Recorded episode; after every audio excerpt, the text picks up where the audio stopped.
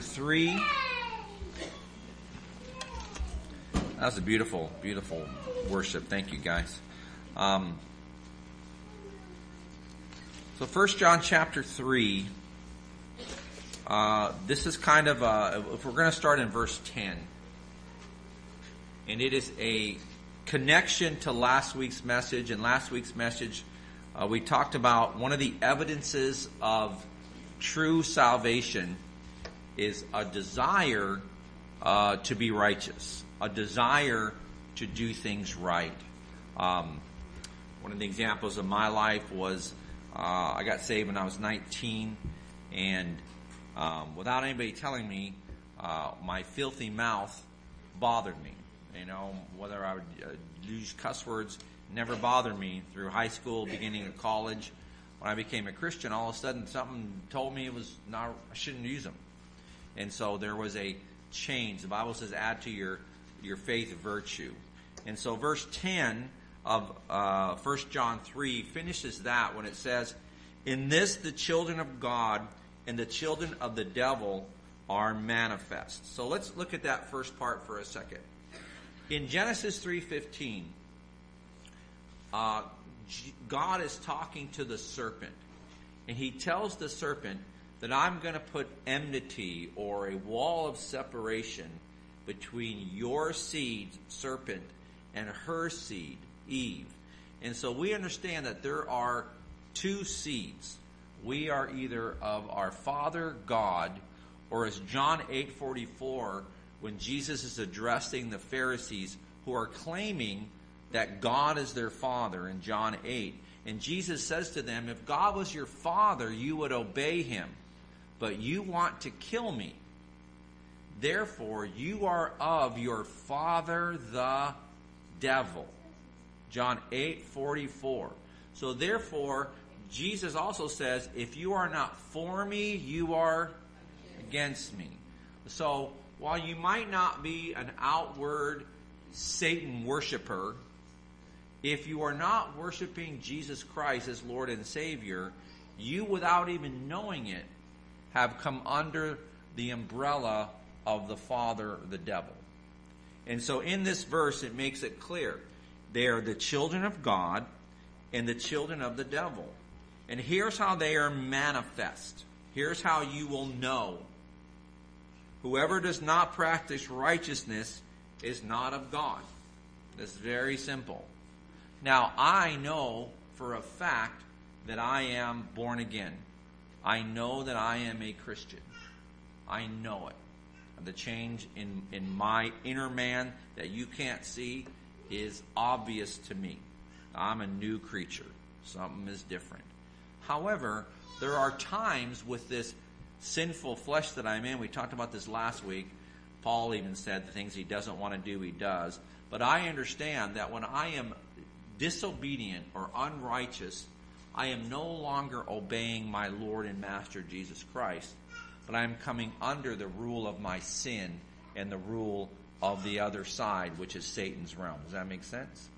However, there will come a time when that part of me will be washed away completely in my glorified body in heaven, in which I won't have that wrestling.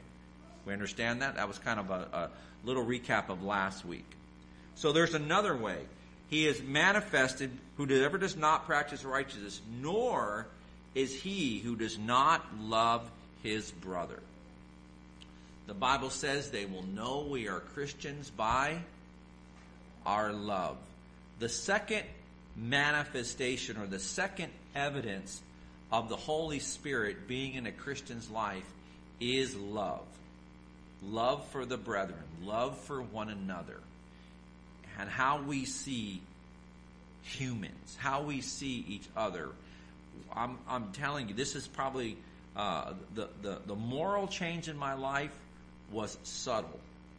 But the way I see human beings was the greatest change uh, in my in, inner, inner being, so to speak. Verse 11 says, For this is the message that you heard from the beginning that we should love one another.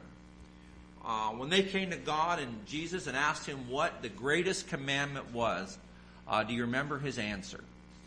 His answer was, You shall love the Lord your God with all your heart, all your soul, all your might, and you shall love your neighbor as yourself. He was actually quoting from Deuteronomy. So, this idea of loving your neighbor, loving one another, it's nothing new. And that's how Jesus says in verse 11, and that's how the Bible says, You've heard this from the beginning. Also, turn, if you will, to John chapter 13. Now, John chapter 13, it's, it's early, relatively, in the ministry of Jesus Christ. And in John chapter 13, verse 34, he tells his followers, A new commandment I give to you. So in 1 John, we're told you've had this message from the beginning. And now we'll go back to when it was a new commandment. A new commandment I give you, that you love one another as I have loved you. The key there is do we love others as Christ loved us? And this is when it becomes easier for you. It becomes easier for you when you understand or, or is real to you how much Jesus Christ loves you. Does anybody know what the Bible teaches as the greatest act of love? No greater love than this than a man lay down his life for a friend. Well, Jesus Christ laid down his life for us while we were still sinners. And so that act of love is to be not only our saving grace, but actually the, the pinnacle of example of the love of Christ. So we might tolerate others because that's what a good Christian does. But to love others is to see them through the eyes of Christ. That we can love them while they're still sinners. That is difficult to do because we're still sinners. So that love is more difficult. So let's continue. John 13, 34 says, A new commandment I give to you that you love one another as I loved you, that you also love one another. By this, all will know you're my disciples if you have love for one another. I don't know if you've noticed this at all lately, but I'm kind of noticing uh, society getting, I don't know, a little bit aggressive. I've noticed there seems to be a, just a teeny little bit of division among our nation.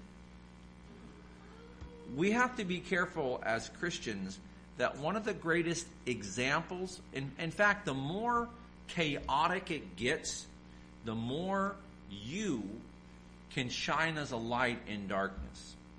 The problem is, it's really hard not to get caught up in all of it.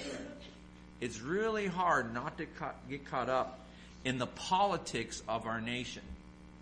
But remember, God has called us to be pilgrims. He's called us to be ambassadors for Christ. He's called us to be sojourners. Um, so we go to the polls and we vote as God directs us to vote, and then we go out and evangelize and love and encourage. But when you separate others as I am hatred towards this group, hatred towards that group, I don't even want them. Do you remember? This wasn't part of it, but it just reminded me of Jonah. Do you know the story of Jonah? He was in the big fish. Why was he in the big fish? Because God told him to go talk to the Ninevites and he didn't want to go. And he went the other way. And God threw him into a big fish. And he repented, and God spit him out. And he went to the Ninevites and he preached to them repentance. And what did the Ninevites do? They repented. And he went to God and said, See, I knew that you were gracious and forgiving, and this is what you were going to do. So we find out that it's not that he didn't want to go to Nineveh because he was scared to go to Nineveh. He didn't want to go to Nineveh because he didn't want to give them the gospel because he was afraid they might repent and then he'd have to spend eternity with these people and he didn't want to. That is unacceptable in the realm of the body of Christ.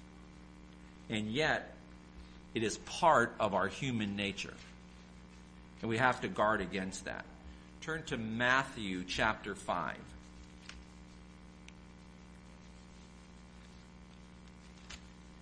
Matthew 5, these are familiar verses to us. Verse 20, Jesus is speaking. Matthew 5:20 I say to you unless your righteousness exceeds the righteousness of the scribes and the Pharisees you will no means enter the kingdom of heaven. So he looks at his disciples and says, look at, if you want to be religious like the Pharisees, look at, religion tends to be pretty intolerant of sinners. And I'm not saying we tolerate sin, but our goal with sinners, remember Jesus ate with sinners and tax collectors. He was criticized for it. But remember, he's also the one who told the woman caught in adultery to go and do what? Sin no more. Jesus was knew that sin was damaging to us. And so they went to him and said, "How can you eat with these sinners?" And he says, "Because the the well do not need a doctor, but the sick. And so the lost need Christ. They need Jesus Christ. And so we have to be able to go to them. And the Pharisees did everything by the law. And they determined whether you were worthy, whether you did this or didn't do this. In verse 21, you have heard that it was said to those of old, You shall not murder. Whoever murders will be in danger of judgment. But I say to you, if you're angry with your brother without cause, shall be in danger of judgment. Whoever says to his brother, Raca, or empty head, or idiot, or stupid or fool shall be in danger of the council, but whoever says you fool shall be in danger of hellfire. He says, look at, quit using Christianity in the same realm as the Pharisees, in which they had no real passion or concern for others. It was about themselves and their power. And trust me, that's what religion does. Christ is merciful. Christ is gracious. And Christ is here to seek and save that which is lost. But you're so, we are so busy only using Christ to fix our lives and get our lives back together, and it's all about us and our Christian walk, and someday I'll be close to God when you are saved, your sins are washed away. Do you understand that? That you are one with Christ and you are secure in His hand. And God says, now go, as Larry preached this morning in Sunday school, be fishers of men. Go share what I've done with you. But God, I don't want to talk to that person. I want to talk to those people. I don't want to talk to that realm. And you're being exactly like Jonah was. Stay in Matthew 5 and look at verse 43. You have heard it said, You shall love your neighbor and hate your enemy. But I say to you, love your enemies. Bless those who curse you. Do good to those who hate you. And pray for those who spitefully use you and persecute you. This is after, by the way, you trash them on Twitter or Facebook then you can go into the loving part of it.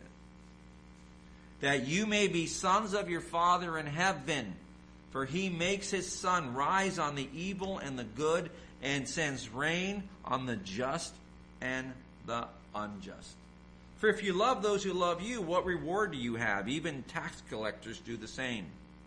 If you greet your brethren only, what do you do more than others? Do not even tax collectors do so?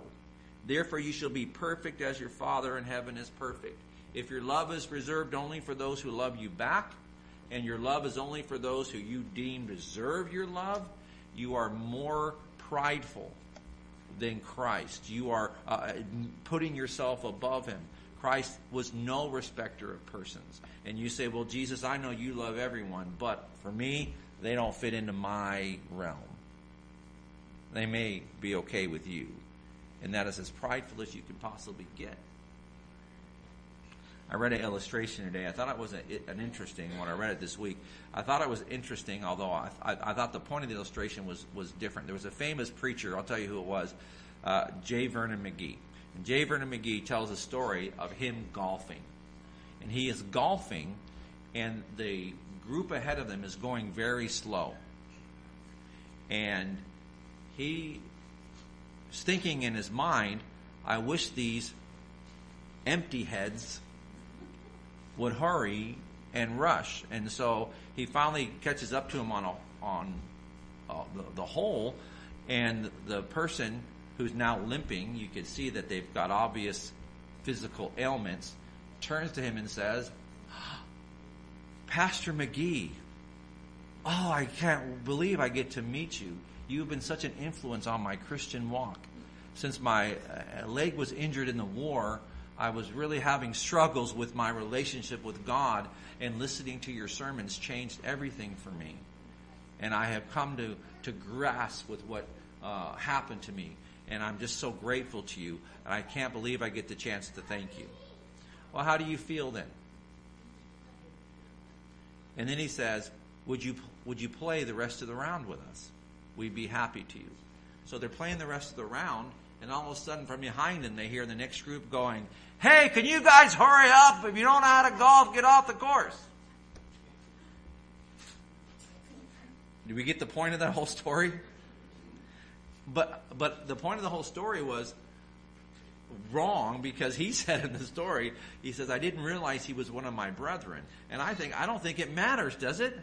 It doesn't matter. When you get yelled at from behind, you understand how wrong we sound to make that prejudgment and not to love the world, not to want them to see Jesus, not to want them to know Christ. We're told in Matthew 5 to love our enemy. We'll go back to 1 John chapter 3, and here's the problem. As a Christian, you will now have a desire to, to, to bring others to Christ. And you will see people different. And you will go to those people and share with them Jesus Christ. And that will cause them to hate you more. And then you're wrestling with the fact of, wait a minute, I'm just trying to help you. I'm just trying to, to love you. I'm, I, look at, I, I'm a different person. I want to love you. But look what it says. Not to love as Cain, who was wicked one and murdered his brother. Why did he murder him? because his works were evil and his brothers righteous. Do not marvel, my brethren, if the world hates you. And from Cain and Abel we learn why. Cain murdered, murdered Abel because he made him look bad. His righteous offering to God in Genesis 4 was acceptable. Cain brought him fruits and vegetables, which was unacceptable. Without the shedding of blood, there can be no remission of sin. And he was angry, and he says, Why are you angry? Just bring me what's right, and I'll accept you too. See, here's where we don't want to cross the line. Jesus says, I am the way, the truth, and the life. No one comes to the Father except through him. Can I get a little teeny amen on that one? Because it's the truth, right? And we can't change that message. That's not the kind of love that God is talking about. We don't want to love people so open mindedly that we love them straight into hell because we don't tell them what the truth is.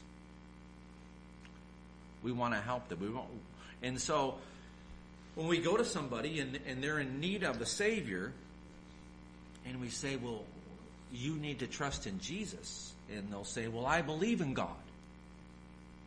And your answer is, but you need Jesus. Well, I think all religions are fine. It doesn't matter which one you follow, as long as you follow one. There's a problem with that statement, do you see?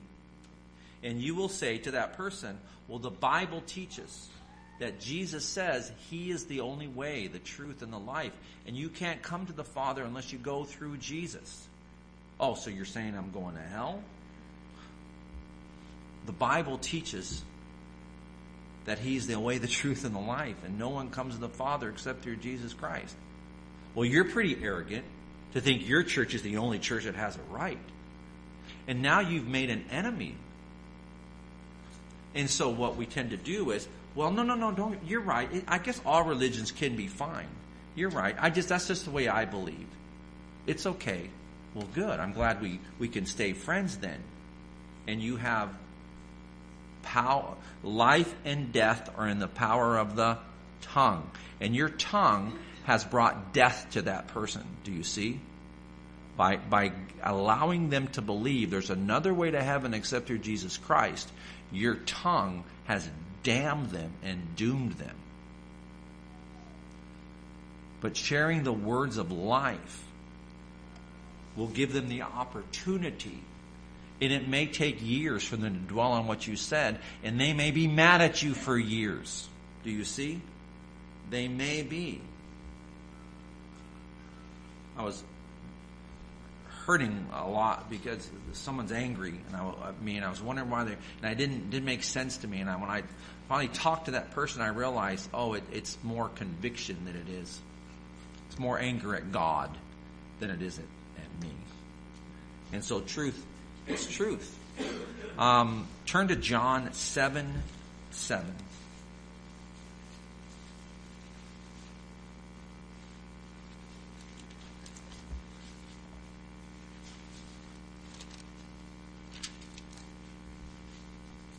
Jesus says, The world cannot hate you, but it hates me. So when the world hates John 14:6 or John 3:16, that has nothing to do with you. You're representing the Father.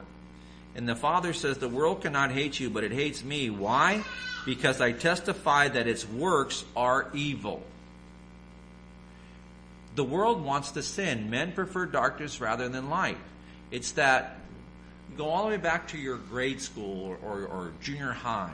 When you're getting ready to walk out of class and somebody says, uh, Mrs. Johnson, do we have any homework? And she says, Oh, thanks for reminding me. Yes, you've got page 13 and 14 you got to do. And then you walk out of class and all the kids do what? Why did you do that? Why did you shed light on this fact that now we got to do homework if we didn't know about it. And the world believes they can stand before God and go, What? I didn't know. Nobody told me. And God says we are the what? Light of the world. But men prefer darkness. So don't be surprised if this love you enter the world with is not received. It will not be. Put anything pro Jesus on internet and you'll find out very quickly how the world receives him. Back to 1 John 3.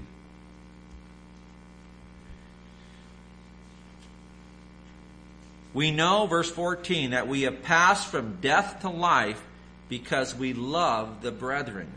He who does not love his brother abides in death. I'm telling you, there is a connection. And this is one of the the points J. Vernon McGee was trying to make with his illustration was that there's a connection with Christians. If you've ever met somebody that you didn't know and found out they were a Christian, that immediately connects you and bonds you through the Holy Spirit. Have you ever met somebody that you could tell they were a Christian even before you knew they were a Christian? You just knew there was this bond? Whoever hates his brother is a murderer and you know no murderer has eternal life abiding in him. See, Jesus takes two major sins. One is adultery and one is murder. And he re-emphasized them in the New Testament.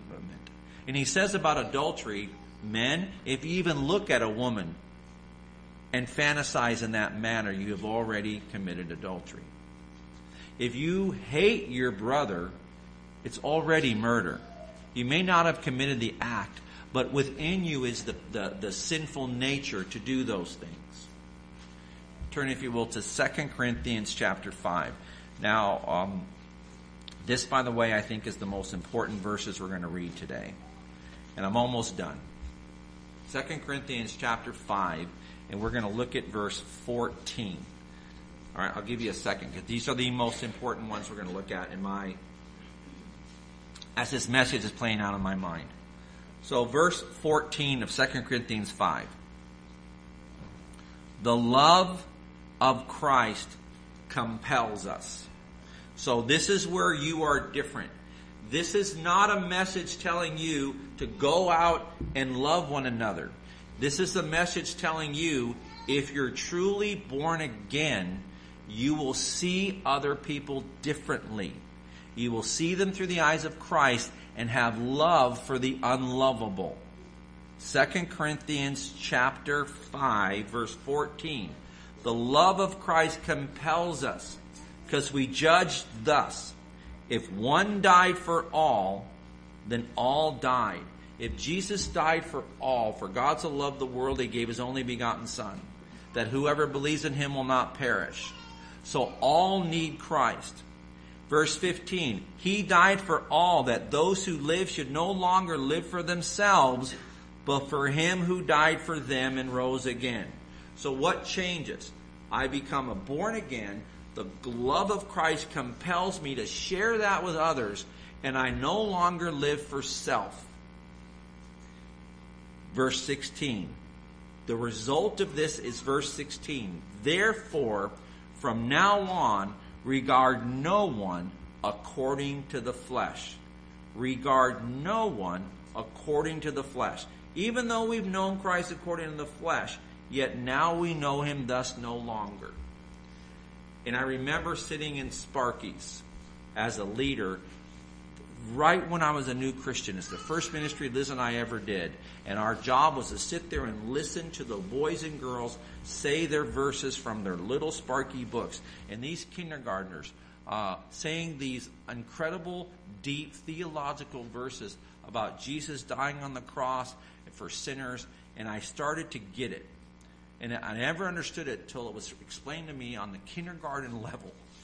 And that's been the story of my life keep it kindergarten level, I can get it. And I understood that God loved me while I was still a sinner. And I began to see every other person in the same boat as I was in lost, angry, depressed, misunderstood, hurting so deeply in the inside because of the illnesses of my brother and sister and all the things that were happening to me as a teenager. And I remember that it changed. That I look at no one according to the flesh. You're grumpy, you're angry, you're depressed, you're weird, you're whatever. And as I go around, I see me, me, me, me, me, me, me, and all of those people. And I see Christ is the solution. And so if you look at them according to the flesh, you won't want to go. You'll be a Jonah. But if you look at them according to the Spirit of God, in the eyes of God, they are wandering lost sheep. And I have no idea whether they're ever going to come to know Christ or not. But I know they need the Word. Because faith cometh by hearing, and hearing by the Word of God. And Paul says, you know what? I'll be all things to all people, that I might win some whatever it takes. If you're weak, I'll be weak. If you're strong, I'll be strong. If you're Jewish, I'll be whatever I need to do to open up a conversation for you to hear the word, I'll do it. Because the love of Christ compels me. Verse 17, therefore, if anyone is in Christ, he's a new creature. Old things have passed away, all things become new, and one of the main things that changes is how you see other human beings. Not according to the flesh, but according to the Spirit. Turn, if you will. Well, let's look at the last verse of 1 John 3, verse 16. And we'll close with this very simple truth. By this we know love, because he laid down his life for us. We ought also to lay down our lives for the brethren. Romans 5. So Jesus gave us the example of all examples. Turn to Romans 5. And that example was this I'm going to die on the cross for you. And then he says to us, if you're going to follow him, you must do what? Take up your cross and follow him. Which means it's not about me being respected. It's not about people loving me. It's not about people uh, thinking my religion. It's about I might have to have somebody cuss me in my in my face in order to, to get the message to them. Going to have to have some people uh, be offended by what I say in order to get that message out. But I'm not living for myself. Romans chapter 5, verse 6. For when we were still without strength in due time, Christ died for the ungodly. For scarcely for a righteous man one might die, perhaps even for a good man one would dare to die. But God demonstrates his love towards us that while we were still sinners, Christ died for us. Philippians 2:14 do all things without complaining, disputing that you may become blameless and harmless children of God in the midst of a crooked and perverse generation we live in the middle of crooked and perverse people. And if that frustrates you and you look at anybody and you think in the back of your mind, I hope they burn. They're going to pay for this. They're going to burn for that. That has to change. It has to change. To God save their soul. I am sure there are many people who wanted Saul of Tarsus to burn for what he did to them and what he did to their families and what he did to Stephen. And yet God says, no, no, no, no. He's a chosen vessel of mine. Verse 16 of First Philippians of Philippians 2 says, Hold fast the word of life, that I may rejoice in the day of Christ. You are in the middle of a perverse and wicked generation, but within this generation, only you, as the body of Christ, hold in your hand the words that can change that life. The power of death and life are in your tongue. It's in this book. And God says, How are they going to hear without somebody going out and being sent to those people? But we are too many times, myself included, are like Jonah. And we say, Well, not those people, not that group. They are anti Christian. They. I don't want to go to them. I don't like them. Yes, that's who you need to go to because they have the greatest need. Uh, Gary said something in Sunday school class today that I thought was, was really well said. And it's the idea that when we go out as fishers of men, it, you're looking for the fish. It's hard to find them. And he mentioned you may talk to, to, to 40 people, and there might be only one there. One there that might respond, and the other 39 might be cussing you out and, and, and spitting and snarling. We went to Mexico years ago, and we were driving back to the church. And as we were driving back to the church, these four uh, young men were playing soccer on this dirt ground and as we were driving by, they held up the inside of a soccer ball. It was just rubber, the black rubber part of it. And they were yelling, pelota, pelota, which means ball. And we knew that we had some soccer balls back at the church. And we went back, and the interpreter with us, a young man, this is one of the first years we ever went. He says, Oh, they want a soccer ball. And we said, Well, let them know we've got one. We'll bring it right back. So we bring it back, and the interpreter gets out of the van and goes to the boys, gives them the soccer ball, and just starts talking to them in Spanish. And I couldn't, I didn't understand what he was saying. Two of the boys were rolling their eyes, laughing, giggling. The other guy was just not even paying attention. And then one young man was just crying. You could just see tears started to go down his face. And so he hands him the soccer ball. Then he takes the young man that was crying to the side. You can see him putting his hand on his shoulder and praying with them. And then after a while, he went back and, and played soccer. And he got back in the van, And we, myself and Pastor Joe Levesque was with me, and we looked at him and we just said, What just happened? What did you say? What? And he says, Oh, that. Well, I just told them that this was a gift from the American church, but they bring a greater gift than this ball. They bring the gift of eternal life through Jesus, through their message. And I just shared with them John 3:16 and John 14:6 and told them that they could give their life to Jesus Christ, he would save them today and that would be the greatest gift they ever got. And I could tell these guys over here were not paying attention. But I knew I could tell in this guy there was something.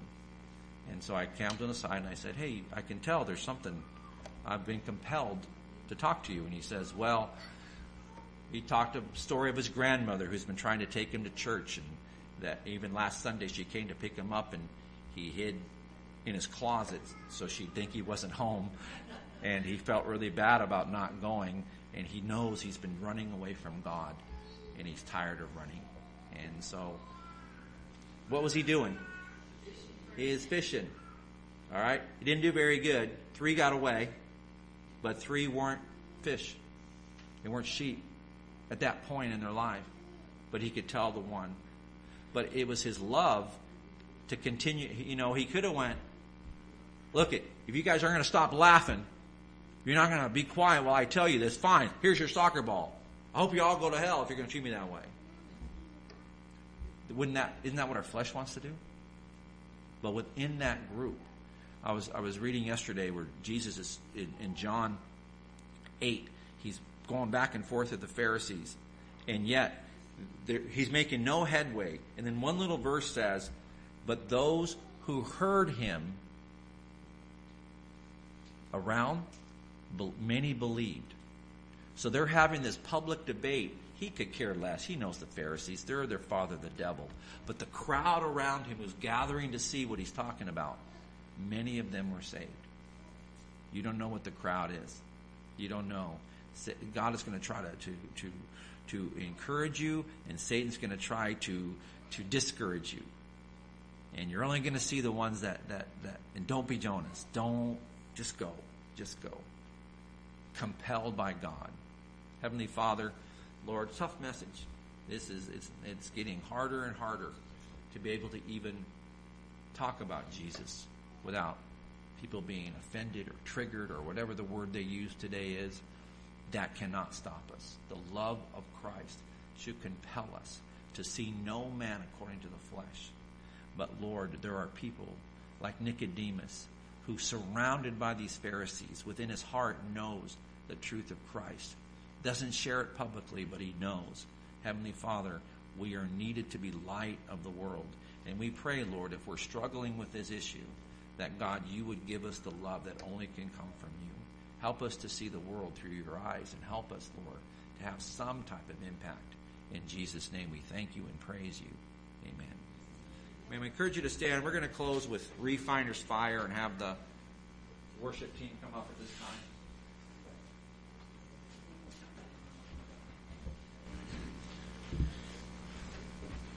This is a great song to finish because there's a, there's a lot of lyrics in the songs about God changing us. Um, and there's a lot we have to do, but we do not have the capability to do this. It has to be from God. So the, the key to this is if you to draw closer to God. If you are not a Christian, have never given your life to God, if you're being drawn by the Father and drawn by the Holy Spirit, uh, you'll be so restless today the only way you'll be able to get rid of it is to say, Oh God, I surrender. I give my life to you as my Lord and Savior. Uh, and then not only will you gain salvation, but the Holy Spirit will come to you and you'll, you'll be a different person. You'll be changed. Um, and we need to be changed, don't we? Well, we, we can be some pretty self-righteous, uh, Jonahs. And so we just need God to change us. And so this song talks about this.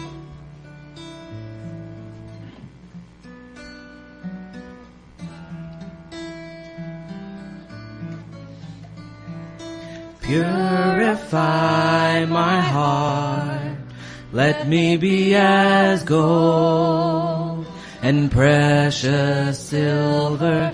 Purify my heart, let me be as gold.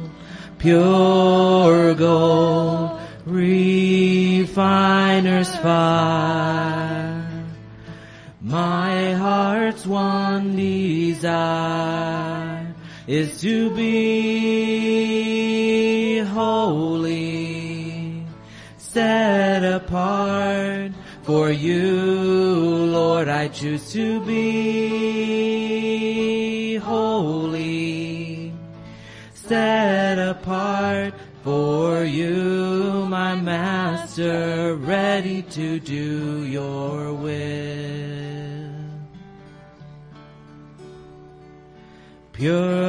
Purify my heart. Let me be as in. Sorry. Make me holy. Purify my heart. Cleanse me from my sin. Deep within. Refiner's fire. My heart's one desire is to be holy, set apart for you, Lord. I choose to be holy, set apart for you, my master, ready to do your will. Refiner's fire, my heart's one desire is to be holy, set apart for you, Lord. I choose to be holy, set apart for you, my master, ready to do your will, ready to do your will, ready to do your will.